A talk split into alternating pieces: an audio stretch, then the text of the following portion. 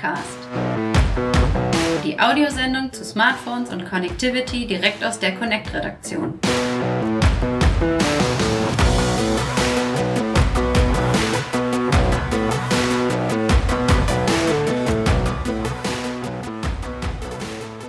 Hallo liebe Hörer und herzlich willkommen zu einer neuen Ausgabe des Connect Podcast. Folge 15 ist es schon und ich gebe es ganz offen zu, ich bin heute unfassbar schlecht vorbereitet.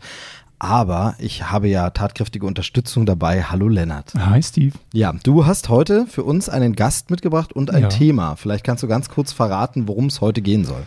Heute geht es um die Entwicklerkonferenz von Huawei und ähm, da vielmehr eigentlich um das neue Betriebssystem, was Huawei da vorgestellt hat für ihre Smartphones. Genau, und da sehe ich schon, hier sitzt uns ein Mann gegenüber, den kenne ich natürlich, aber die Hörer noch nicht, zumal sie ihn noch nicht gehört haben. Magst du dich vielleicht am besten selbst vorstellen? Mein Name ist Bernd Theis. Hallo alle zusammen. Ich bin der Leiter Test und Technik bei dem Magazin Connect und ich leite das Testlabor für die WK Media Publishing. Sehr gut, sehr schön, dass du Zeit heute für uns hast, Bernd. Du bist ja äh, ein vielbeschäftigter Mann hier im Haus. Du hast gerade schon gesagt, Testlab, da ist immer viel zu tun. Ähm, woran arbeitest du gerade? Was ist gerade so aktuelles Thema bei dir? Im Moment bereiten wir gerade einen Netztest für PC-Magazin PC Go vor und wir machen ein paar Produktexpertisen für einen Handyhersteller. Okay, die da wir an dieser Stelle natürlich nicht näher nennen wollen. Genau. genau, aber das heißt immer gut beschäftigt, ihr seid gut ausgelastet äh, beim äh, Test. Genau, wir messen im Jahr so 120 Smartphones für die Connect hauptsächlich und wir messen etwa 500 Audio- und Videogeräte. Also wir haben genug zu tun Ja, für das ist kleine das Mannschaft. Eine or- ordentliche Hausnummer auf jeden Fall. Aber trotzdem äh, musst du dich auch noch mit anderen Themen auskennen und musst äh, uns heute Rede und Antwort stehen. Nein, du darfst natürlich. Von daher sehr, sehr schönes Thema. Ähm, Lennart, was genau äh, hat es denn da mit dem Betriebssystem von Huawei auf sich?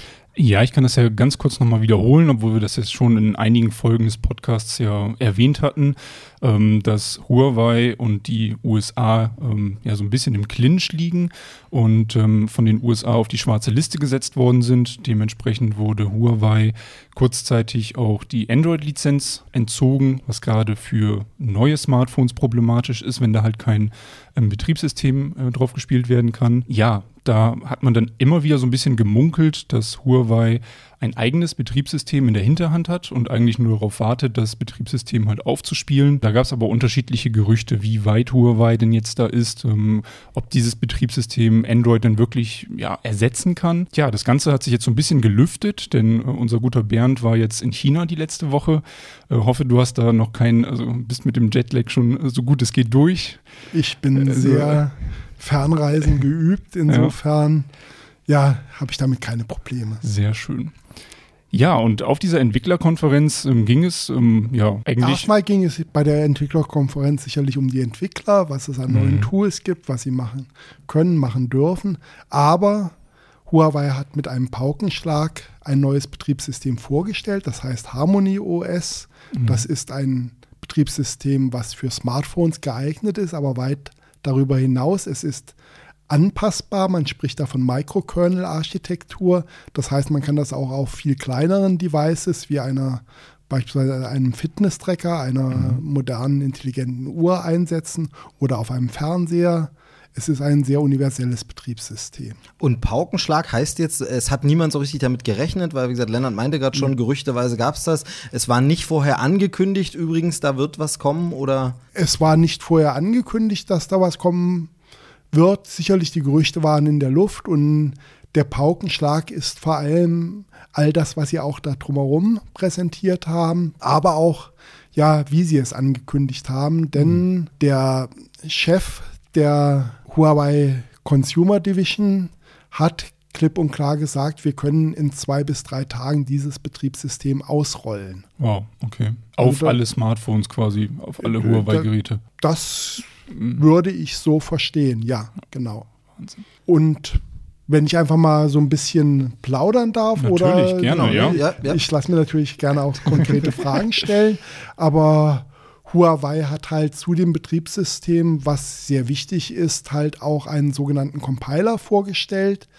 Das ist das Programm, was ja Programmcode der Entwickler, der Programmcode, mit denen die Apps geschrieben werden, in eine Sprache übersetzt, die das Betriebssystem versteht und dieser Compiler versteht Java, JavaScript, C, C++ und diverse andere Sprachen. Das heißt, er kann eine ganze Menge, was schon an Code vorhanden ist, übersetzen. Mhm. Sicherlich, da werden die Entwickler noch Anpassungsarbeit machen. Nicht jedes Display ist gleich, nicht jedes Gerät ist gleich, aber im Prinzip gibt Huawei den Entwicklern damit ein Tool in die Hand, mit dem sie sofort loslegen können und gucken können, dass sie ihre Apps auch für das neue Betriebssystem anpassen können. Weil daran sind ja eigentlich die vorhergegangenen Versuche von Herstellern eigentlich immer gescheitert, oder? Wenn ich da an Microsoft denke. Ähm genau, dass die Unterstützung der Entwickler mhm. nicht gut genug ist. Ich glaube, da hat Huawei einen intelligenten ersten Schritt gemacht, aber es geht sogar noch ein Stück weiter. Sie haben nämlich eine Plattform vorgestellt, die Navigationsdienste zur Verfügung stellt. Nicht nur reine Navigationsdienste, wozu beispielsweise Kartenmaterial gehört, wo man mhm. dann eine Navigation mit programmieren kann, sondern auch dieses Kartenmaterial mit Floating Phone Data ausgestattet. Das heißt, wie wir es heute von Google Maps gewöhnt sind, Echtzeitnavigation, das Navigationssystem weiß, wo wann ein Stau ist und wie man den zu umfahren hat. Das wird es innerhalb kurzer Zeit, ich glaube, jetzt erinnere ich mich nicht, Oktober oder September soll das fertig sein, mhm. auch für das neue Harmony OS zur Verfügung stehen. Das heißt, auch da können sehr schnell Dienste entwickelt werden, die die Leute von Android sicher erwarten, mhm. die es aber für andere Betriebssysteme in dem Sinne so oftmals nicht gab, was dann auch zum Scheitern von Betriebssystemen wie beispielsweise BlackBerry OS oder Microsoft, wie hieß das? Es ist mittlerweile so lange her, man erinnert sich kaum mehr, Mobile Phone geführt haben. Okay. Das heißt, ähm, es wäre quasi eine Art Google Maps Ersatz, wenn man es so formulieren Man könnte möchte. den zumindest darauf aufbauen. Okay. Ob, ob der gleich vorhanden sein wird, ist die Frage, aber die Grundlagen dafür sind da, das, was einen normalen Programmierer viel, viel Geld kosten würde, weil mhm. Kartenmaterial erstellen ist teuer, dazu muss man Autos rumfahren lassen, dazu muss man die mhm. Daten ja erfassen. Das ist sehr, sehr teuer. Das würde Huawei sozusagen in Kürze den Programmierern zur Verfügung stellen und die könnten dann ihre Dienste darauf aufbauen. Mhm. Was Huawei auch noch vorgestellt hat, was auch wiederum ein kleiner Baustein in der ganzen Sache ist, ist ein System, das man in Apps, wo das üblich ist, und das ist mittlerweile bei vielen Apps üblich, ja Werbung einbauen kann. Mhm. Das heißt, auch da werden die Entwickler von Huawei unterstützt. Das heißt, ein Entwickler, dessen Geschäftsmodell es nicht ist, die App zu verkaufen oder kostenlos zur Verfügung zu stellen, aus welchen Gründen auch immer, der kann dann auch wie zuvor bei Android, auch bei Harmony OS über Werbung Geld verdienen. Hat Harmony OS auch Vorteile gegenüber Android? Also ich habe gelesen, dass es sehr, sehr schlank sein soll, relativ schmal und dass auch Rechenpower eher in die Cloud gelegt werden soll. Ist das richtig? Das ist jetzt ein bisschen zu einfach ausgedrückt. Mhm. Es, es wird nicht schlank sein, sondern es wird auf einer Microkernel-Architektur basieren. Das heißt, man holt sich das in das Gerät rein, was das Gerät wirklich braucht. Äh, bei Android muss man sagen, Android genau wie iOS basieren auf Linux-Betriebssystemen. Äh, Huawei hat da eine Studie präsentiert oder einen Chart präsentiert, bei dem ich davon ausgehe, dass der richtig ist. Linux hat etwa 100 Millionen Zeilen Programmcode, mhm. von denen 20 Millionen Zeilen in Android landen von denen aber nur 8% der Zeilen wirklich gebraucht werden. Das passiert einfach, wenn man ein Betriebssystem halt von einer Basis, in dem Falle PC, auf eine andere Basis Smartphone überträgt, dann muss man halt ein bisschen Ballast, Ballast, quasi. Ein ja. bisschen Ballast kann man mhm. abwerfen, aber man kann nicht alles abwerfen und man trägt auch was mit sich rum. Deshalb Microkernel-Architektur, die ist anpassbar. Mit der kann man Geräte bauen, die nur ein paar Kilobyte ja, Speicher haben, aber auch welche, die wie moderne Smartphones mehrere Gigabyte haben. Und das ist dann immer so schlank, wie es das Gerät erfordert. Mhm. Und worauf sie Wert gelegt haben, ist sozusagen, ja, in einem Gerät hat man einen Bus, von dem Daten vom Speicher zum Display übertragen werden, zum Prozessor und, und, und und zu den Schnittstellen. man hat sozusagen diesen Bus Wireless nach außen gebracht oder das, was man dann als Schnittstelle nach außen hat, optimiert, damit man auch nach außen halt schnellere Datenübertragungen machen kann. Insofern kann man Sachen nach außen auslagern. Das wird sicherlich mit dem neuen Betriebssystem wahrscheinlich etwas einfacher gehen als mit älteren Betriebssystemen, wobei auch bei Android sind viele Dienste in der Cloud, bei mhm. iOS ist das genauso. Aber man hat versucht, das zu optimieren und man hat damit auch versucht zu optimieren, dass die Schnittstelle zu anderen Geräten besser ist. Das heißt, wenn man ein Videotelefonat führt, soll es dann demnächst mit Harmony OS kein Problem mehr sein, dass man sein Gegenüber nicht nur auf dem Bildschirm des Smartphones sieht, sondern beispielsweise auch auf seinem Harmony OS Fernseher. Mhm. Das klingt jetzt alles schon recht weit vorangeschritten oder ist das jetzt quasi, also du hast gesagt, innerhalb von wenigen Tagen könnten die das ausrollen, dann kann es ja fast nicht so sein, dass sie das erst seit diesen, äh, seit dieser Eskalation im Streit mit den USA entwickelt haben, sondern da müssen sie schon richtig lange dran gearbeitet haben, oder? Das lässt sich ja nicht so mal eben schnell fertigstellen. Also gesprochen wurde von zwei Jahren Entwicklungszeit. Jetzt muss man dazu sagen, dass ein Unternehmen wie Huawei, wie jedes Unternehmen, was halbwegs seriös geführt wird, regelmäßig Gefahrenpotenziale für die Zukunft abschätzt. Und wenn man sieht, dass Netzwerktechnik in den USA beispielsweise von Huawei und ZTE lange verboten waren mhm. oder auch heute noch verboten sind, dann liegt es nahe, dass man, ja, sagen wir mal, Verbotsverfahren als Gefahr ansieht. Also Huawei macht da regelmäßig halt Audits, wo sie gucken, wie sieht die Zukunft aus, welche Gefahren gibt es. Und offensichtlich auf dieses Betriebssystemproblem hat man sich schon seit mindestens zwei Jahren vorbereitet.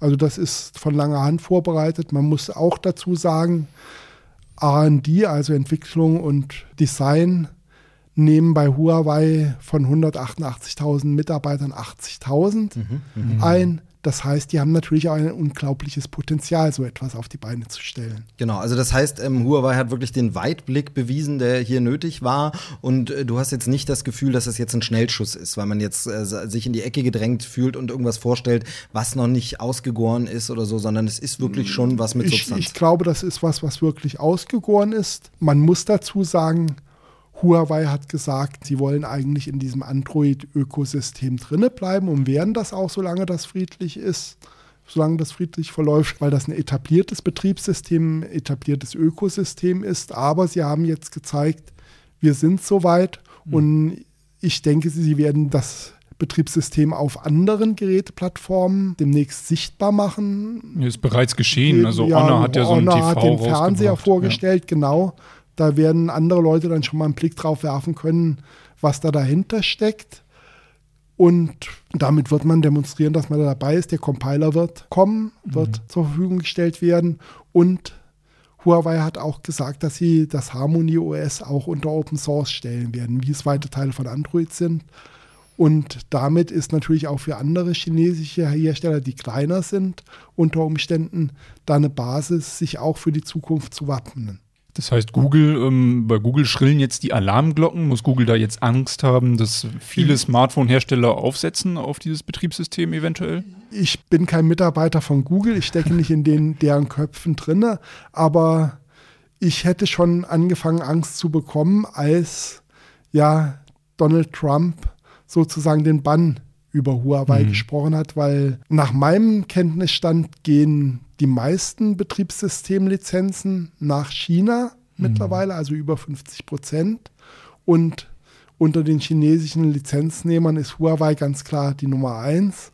Und wenn mir mein Hauptkunde in einem Segment weggenommen wird, dann würde ich schon Angst bekommen. Mhm.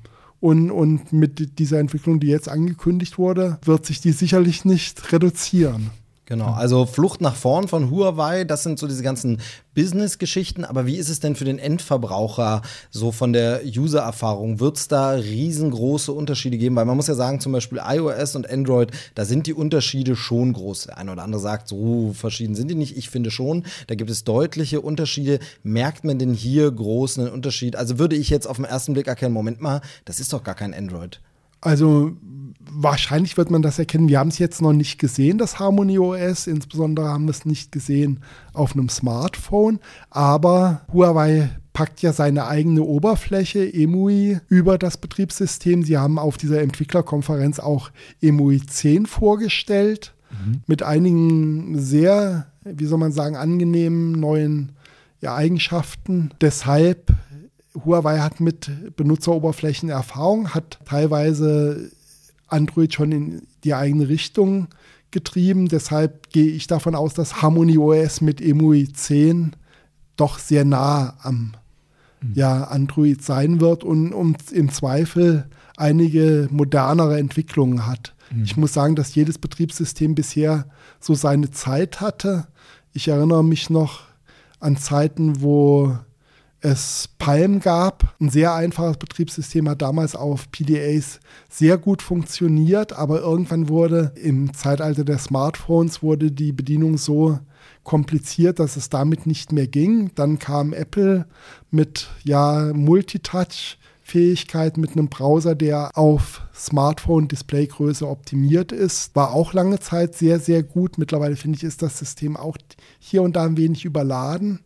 Also ich denke, ab und zu ist auch mal wieder Zeit für eine neue Oberfläche, die halt all die modernen Errungenschaften unter einen Hut passt. Und insofern, glaube ich, wird wahrscheinlich nicht jedem auf Anhieb schmecken, aber mhm. für eine große Anzahl an ja, offenen Kunden wird es wahrscheinlich ein Schritt in die richtige Richtung sein. Genau, also Konkurrenz belebt auf jeden Fall das Geschäft und auch die Entwicklung natürlich. Manchmal klappt es dann eben nicht. Ich denke immer noch so an Bada, erinnert sich immer keiner mehr dran. Samsung hatte mal so ein eigenes ja, System. Ja, auch, auch Microsoft ist grandios gescheitert mit großem Einsatz, aber die haben halt auch strategisch einige Sachen ja falsch gemacht. BlackBerry ist gescheitert, die haben Entwicklungen verschlafen, waren irgendwann nicht mehr agil genug und vielleicht auch irgendwann nicht mehr modern genug. Genau, ich glaube, der Kunde will auch ab und zu mal was Neues. Genau, welche Chancen rechnest du Harmony OS aus? Ich glaube, die Chinesen meinen es verdammt ernst. Die haben die Power. Smartphones sind die wichtigste Säule in ihrem Businessmodell. Also ich glaube nicht, dass die scheitern werden. Auch im Westen, meinst du das? Also im Westen ist ja meistens so, so ein bisschen ja restriktiv, was einige Sachen angeht. Ähm, jetzt gerade hat man es gesehen, gestern habe ich erst eine, eine Studie gelesen, wo halt der Umsatz im zweiten Quartal von Huawei so um 16 Prozent eingebrochen ist. Wahrscheinlich resultierend aus diesem Embargo und dieser Unsicherheit. Genau, es, es, herrscht im Moment eine Unsicherheit, wobei man sagen muss, im Moment bricht der Umsatz wahrscheinlich in vielen westlichen Ländern etwas ein oder geht zumindest nicht mehr so steil nach oben, wie er das mhm. vorher tat. Dafür haben viele Chinesen reagiert. In China war ja das iPhone lange Zeit sozusagen das, das Device, was man haben musste, weil es auch lange Zeit vorher überhaupt nicht erhältlich war. Es war einer der letzten Märkte, den sich Apple erschlossen hat. Mhm. Und mittlerweile hat Huawei halt in China ein riesiges Umsatzplus, weil ja, die Geräte sind gut und die Leute besinnen sich zurück. Und wenn die Amerikaner Hass sehen, dann werden die Chinesen ihnen nicht mit Liebe begegnen. Das heißt, eventuell wird das neue Betriebssystem erstmal in China getestet, bevor es dann, wenn dann, auf westliche Geräte aufgespielt wird, meinst du? Das kommt sicherlich auf die nächsten Schritte von ja, Amerika an. Mhm. Also ich glaube, dass es relativ schnell gehen kann, dass auch im Westen umgestellt wird. Ganz einfach, weil Huawei gezwungen ist, das zu tun. Wenn sie nicht gezwungen sind, das zu tun, werden sie wahrscheinlich trotzdem probieren, hier und da schon mal, eventuell bei preiswerteren Geräten, einen ersten Schritt zu wagen, auch im Westen. Mhm. Aber dann wird es sicherlich sehr viel langsamer gehen. Was ist denn das äh, realistische Szenario? Wird äh, Harmony OS Android verdrängen oder sagen wir eher, dann haben wir in Zukunft eine Dreiteilung, dass man eben sagt, man hat nicht mehr iOS und Android, man hat. Also, ich muss sagen, unter den jetzigen Konstellationen kann ich mir Harmony OS in Amerika überhaupt nicht mhm. vorstellen. Da wird wahrscheinlich auch der nächste Präsident nichts dran ändern, selbst wenn das wieder ein sehr liberal und freiheitlich und freihandelstechnisch offener Mensch ist. Aber im Westen, im sonstigen Westen, ich, kann ich mir eine Dreiteilung sehr gut vorstellen. Bei Amerika frage ich mich halt, wenn die Huawei aus der Netzwerktechnik raushalten, wenn die Huawei aus dem Handheld-Business, aus dem Smartphone-Business raushalten, ob die dann nicht langsam den Anschluss verlieren. Ich erinnere mhm. mich, wir machen ja Netztests, hatte ich am Anfang des Gesprächs schon mal von gesprochen. Und als LTE eingeführt worden ist, ist unser Netztestpartner, hat er angefangen, in Amerika ein Büro zu eröffnen, auch dort aktiv zu werden, weil Amerika bei LTE noch weit vorne war. Bei 5G würde wahrscheinlich kein Mensch mehr darauf kommen, jetzt nach Amerika zu gehen und zu gucken, was die machen, weil da einfach die Europäer jetzt weiter vorne sind und wenn Amerika Huawei rauslässt, werden sie wahrscheinlich Probleme haben, mit Cisco den Anschluss zu halten. Ja, auf jeden Fall eine spannende Entwicklung ähm, im, im Smartphone-Markt auch insgesamt, was wieder ein bisschen Wind reinbringt, ein bisschen Spannung reinbringt. Ähm, und äh, ja, also bis zum 19. galt ja dieses, dieser Aufschub des Embargos. Also werden wir eigentlich relativ bald sehen, wie sich das Ganze dann eventuell weiterentwickelt und ob es da ja sogar relativ fix äh, schnelle neue Änderungen gibt. Ja, man muss dazu sagen, dass nach den Verträgen, so wie sie bestehen und wie sie bisher interpretiert werden, Bestandsgeräte auf jeden Fall noch weiter mit mhm. ja, Android versorgt werden, auch mit der nächsten Version Android. Also da besteht eigentlich kein Änderungsbedarf. Keiner braucht sich Gedanken machen, ob jetzt sein P30 Pro oder P30 Lite demnächst auch einmal mit einem vollkommen neuen Betriebssystem daherkommt. Aber für die nächste Generation wird es in der Tat spannend. Genau, auf jeden Fall eine spannende Entwicklung, äh, super interessant. Äh, schön, dass du Zeit gefunden hast, uns da ein bisschen Einblick zu geben. Und ich kann und will an dieser Stelle nur die Hörer wieder aufrufen, wenn es konkrete Fragen zu solchen Themen gibt, immer gern eine E-Mail an uns, podcast.connect.de und dann äh, holen wir Bernd ganz gern nochmal in die Sendung, wenn du denn möchtest. Ich hoffe, es ich, hat dir ein bisschen Spaß mir, gemacht. Mir hat Spaß gemacht. Wenn du es einrichten kannst, immer gerne. Genau, genau, auf jeden Fall. Und äh, vielleicht sprechen wir dann irgendwann auch nochmal genauer über das Testlab und über Netztests und so weiter und so fort. Da gibt es ja viele spannende Dinge. Jetzt haben wir erstmal ein Thema ein bisschen abgegrast. Ja. Danke Lennart fürs Zuarbeiten, danke Bernd für die Zeit, danke liebe Hörer fürs Zuhören. Bis zur nächsten Ausgabe. Schönen Tag. Den wünsche ich auch. Tschüss.